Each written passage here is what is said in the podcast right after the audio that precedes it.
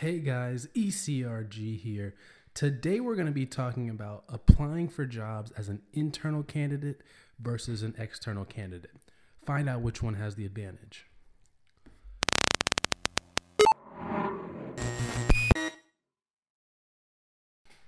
Hey guys, ECRG here. Today we're going to be talking about applying for jobs as an internal candidate versus an external candidate and which one is better for you. So, obviously, if you're an internal candidate, you obviously work for that company or you're working for them in a contract capacity, a full time capacity, or whatever it is. You have a way to apply through the company's system for jobs. And as an external candidate, you work separately, you work for a separate company, maybe even a different industry or whatever it might be, and you want to get into that company. So, who has the advantage when they apply? And it is undoubtedly, without question, the, inter- the internal candidate. And that is for a slew of reasons we're going to delve in in a second. But the external candidate has one thing going for them that you may not uh, really think about but they have one thing going for them, and it is this it is that the external candidates have bring a different energy, bring a different vibe. They bring, you know, some fresh blood and some fresh ideas into the company. They aren't jaded by the company culture. They uh, don't have a bunch of friends at the company usually, and they aren't, you know, passive, uh, more passive they're going to come in, they're going to work their tail off usually for like three months, four months, six months. They want to prove themselves.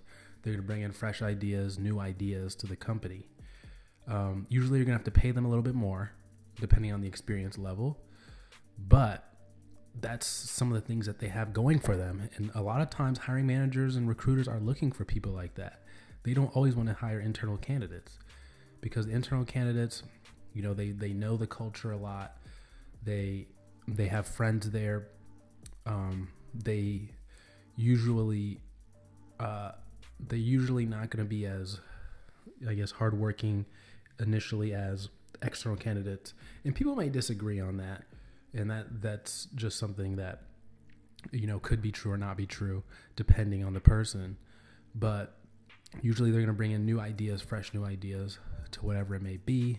They're going to have to prove themselves, so they're going to take that into account and you know that's pretty much where the advantages will end. The internal candidate has a whole slew of advantages working for them if they are looking to get a job. First of all, they can find out who the hiring manager is very easily, um, and they can go talk to them in person. They can email them, they can IM them, they can have a phone call with them. So they know who's the decision maker for the job. They can go talk to them first off. Huge advantage. You always talk about on this channel networking. Well, they can go network with whoever is going to offer them the job. And more often than not, people like taking the path of least resistance. They know a candidate, they're going to put them in the running for the position or just hand them the position outright. Two, they have a work history of working there. So if the uh, hiring manager wanted to, they can go ask their manager about that that candidate. And if they they have good things to say, that's going to go a lot further than some random person they don't know having some recommendation letter or you know when recruiters do you know ask people for references. That's going to go a whole lot further because they know someone in the company um, has recommended them, and they can talk to them and have a good conversation with them. Three, they know that the other person they knows the company culture, they know the system. They're going to be able to assimilate well into the job. Um, so they don't really have to worry about that. Four, they know that they aren't they're not going to usually have to pay the person as much as an external candidate. Usually an external candidate for whatever reason. I don't know why companies do this. But they always pay the external person a lot more. And it's dumb because the internal person is going to be able to hit the ground running much faster than the external person because they already have the email set up. They've already done trainings, usually. They uh, know how the company works. They know the structure already, usually. They're just more apt to another position in the company because they're familiar with the, the company already. Where an external person, you know, they're going to have to start from ground zero. They don't know how things work. They have to get trained up on things, et cetera, et cetera. And they have to get paid more.